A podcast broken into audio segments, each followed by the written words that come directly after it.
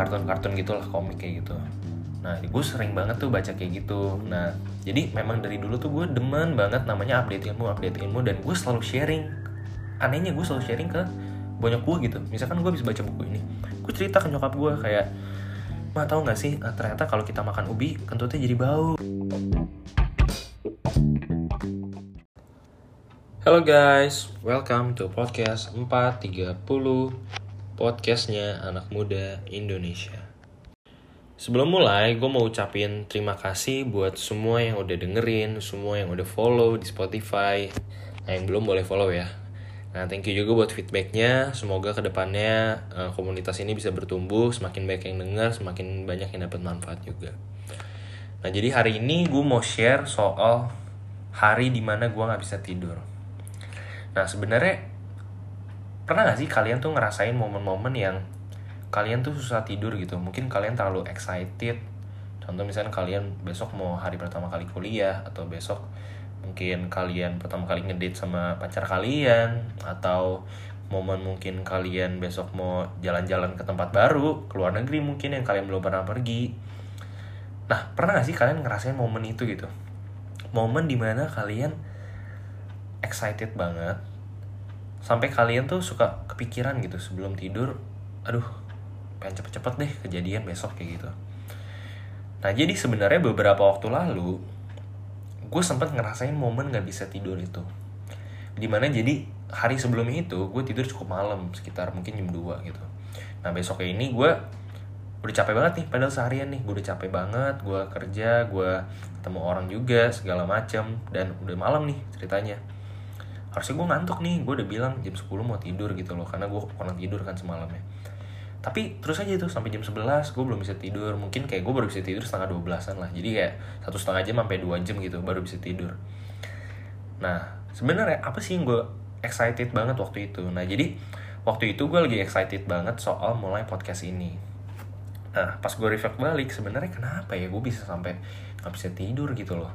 Nah mungkin memang yang bisa gue bilang ini mungkin passion gitu ya. Ketika gue sharing gue merasa energi gue nggak ada habisnya gitu. Walaupun gue misalkan udah kerja seharian gue udah ketemu orang capek mungkin gue juga kurang minum atau gue misalkan telat makan tapi udah titik yang gue mau tidur aja gue masih mikirin gitu kayak besok gue harus bangun pagi nih jam 4 kayak gue mau rekam podcast pertama gue gitu nah jadi gue merasa sih kadang titik itu tuh cukup penting gitu. Ketika kalian ngerasain ada satu momen yang gila excited banget nih let's say besok mau belajar materi ini gitu. Di kuliah atau gimana ya atau misalnya kalian mau ikut seminar apa. Nah mungkin loh itu momen-momen itu bisa jadi passion kalian gitu. Mungkin kalian demen bidang itu. Nah kenapa? Karena ya nggak tahu ya kayak gue sih merasa di passion ini tolak ukurnya tuh gini guys let's say kalau kalian ngerjain sesuatu dan dengan semangat dan kalian rela nggak dibayar itu bisa jadi something yang kalian suka banget. Contoh let's say podcast ini yang dengerin cuma 10 orang. Nah gue tetap akan sharing nih kayak gini karena memang gue suka gitu. Gue pengen idea gue bisa diterima atau misalkan orang bisa at least pertimbangkan lah atau orang bisa malah mengkritik ide gue gitu. Gue suka banget kayak gitu. Gue suka kita bisa tukeran pemikiran kayak gitu. Nah pertanyaan selanjutnya apakah gue langsung nemuin nih kalau gue tuh seneng gitu sharing? Jawabannya enggak sih. Banyak banget proses yang gue lewatin sampai menuju gue sadar bahwa oke okay, gue suka banget nih sharing nih. Gue suka banget nih namanya nulis gitu namanya cerita kayak gitu. Nah jadi mungkin sedikit background ya. Uh, sebelum gue akhirnya di Gatra Partners ini gue kelola dana ini ada beberapa usaha yang pernah gue coba kayak gitu.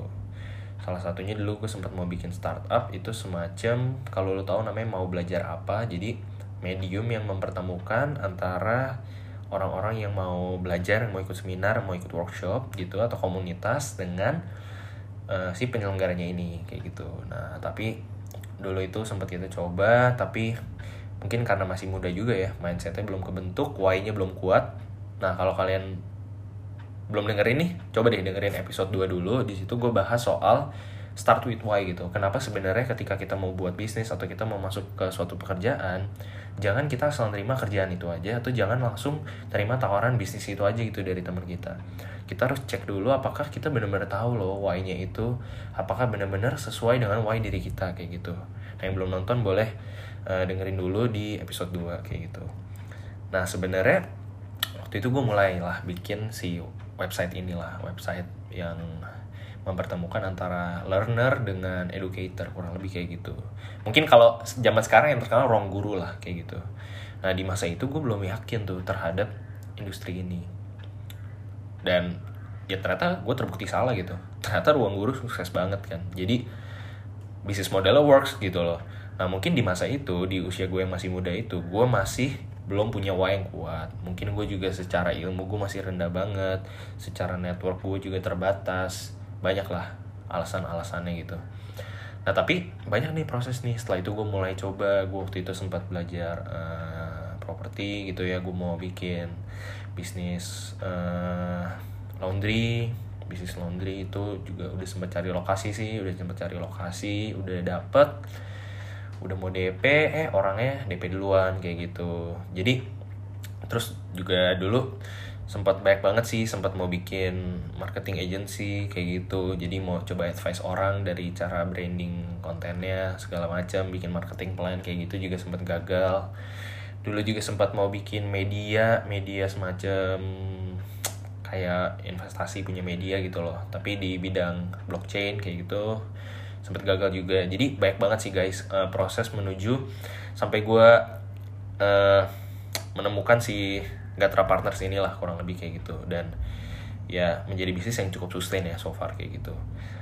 Nah proses menuju gue ketemu bahwa gue suka sharing ini juga banyak proses guys. Jadi dulu ini gue mengecek sih kayak ketika gue kecil. Memang ketika gue SD ketika gue SMP orang tua gue cerita dan teman-teman gue cerita itu bahwa gue tuh di kelas anak yang cukup bawel gitu. Kalau misalkan guru gue pilih uh, siapa mau jadi ketua kelas gitu. Nah gue tuh pengen gue tuh mau banget kayak gitu. Kenapa sih? Karena gue pengen orang-orang tuh mengikuti apa arahan gue gitu.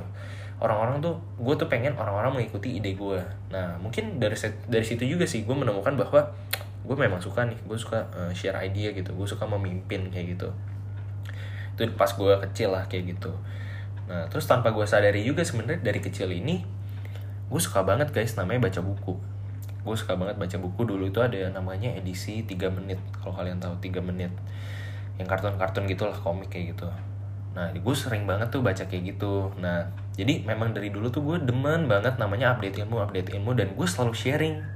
Anehnya gue selalu sharing ke banyak gue gitu. Misalkan gue bisa baca buku ini gue cerita ke nyokap gue kayak mah tahu nggak sih ah, ternyata kalau kita makan ubi kentutnya jadi bau gitu misalkan.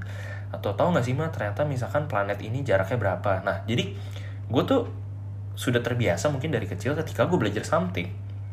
Gue pengen banget langsung share ke orang kayak gitu. Nah sebenarnya uh, ini gue pernah denger sih. Jadi ada beberapa mungkin riset ya yang ngomong ya. Jadi kalau kalian belajar sesuatu tahapannya tuh ada banyak tuh. Ada kalian belajar terus kalian nggak pernah review lagi atau kalian belajar besoknya kalian review atau kalian belajar udah kalian review kalian ceritain ke orang. Terus ada yang udah belajar udah kalian review udah kalian ceritain ke orang kalian juga kerjain sendiri. Nah jadi sebenarnya semakin kalian sering sharing kayak gini itu sebenarnya ilmunya itu akan makin masuk ke dalam otak kalian. Jadi secara nggak langsung sebenarnya sharing ini nggak bisa kalian melihat bahwa ya rugi dong. Kalau gitu gue share ke orang orang jadi tahu dong tentang ini. Enggak salah guys.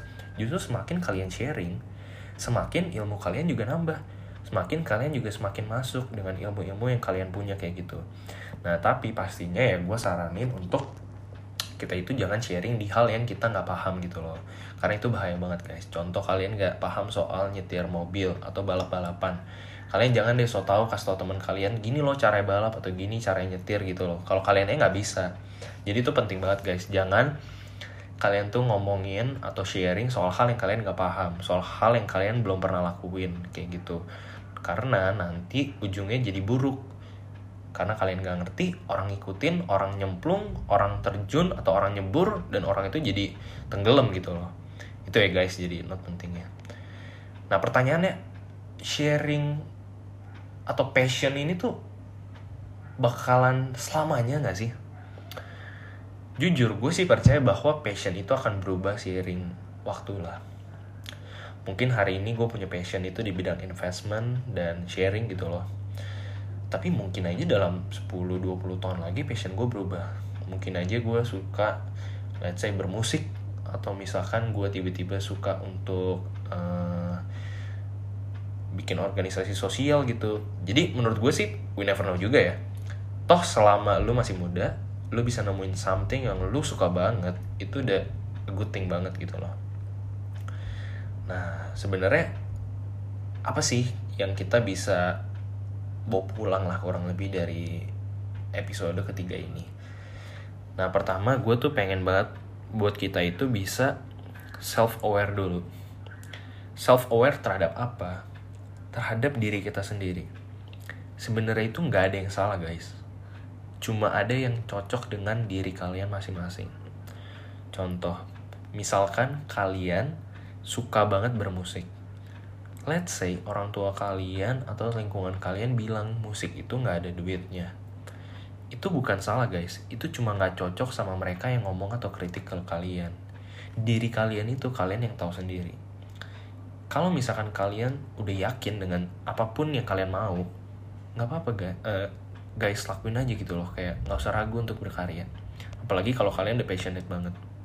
Nah gue sih berharap ya dengan kalian dengerin ini either kalian itu mau menjadi seorang entrepreneur atau kalian mau berkarir itu nggak ada yang salah guys. Itu kalian aware aja terhadap diri sendiri kalian lebih cocok yang mana kalian bisa ngambil resiko nggak atau kalian mau uh, lebih aman aja untuk memulai karir. Itu nggak ada yang salah guys. Itu semua kembali dari diri kita masing-masing.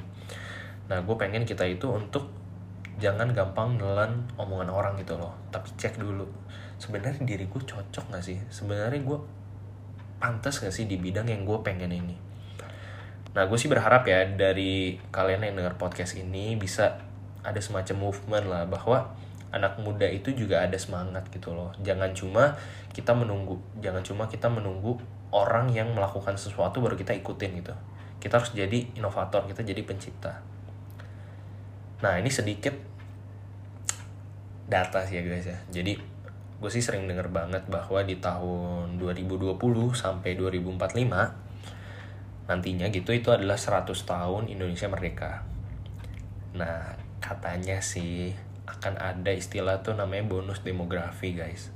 Di mana penduduk yang produktif itu jumlahnya kan lebih banyak dibandingkan yang udah nggak produktif. Udah nggak produktif tuh udah nggak bekerja atau menghasilkan income gitu.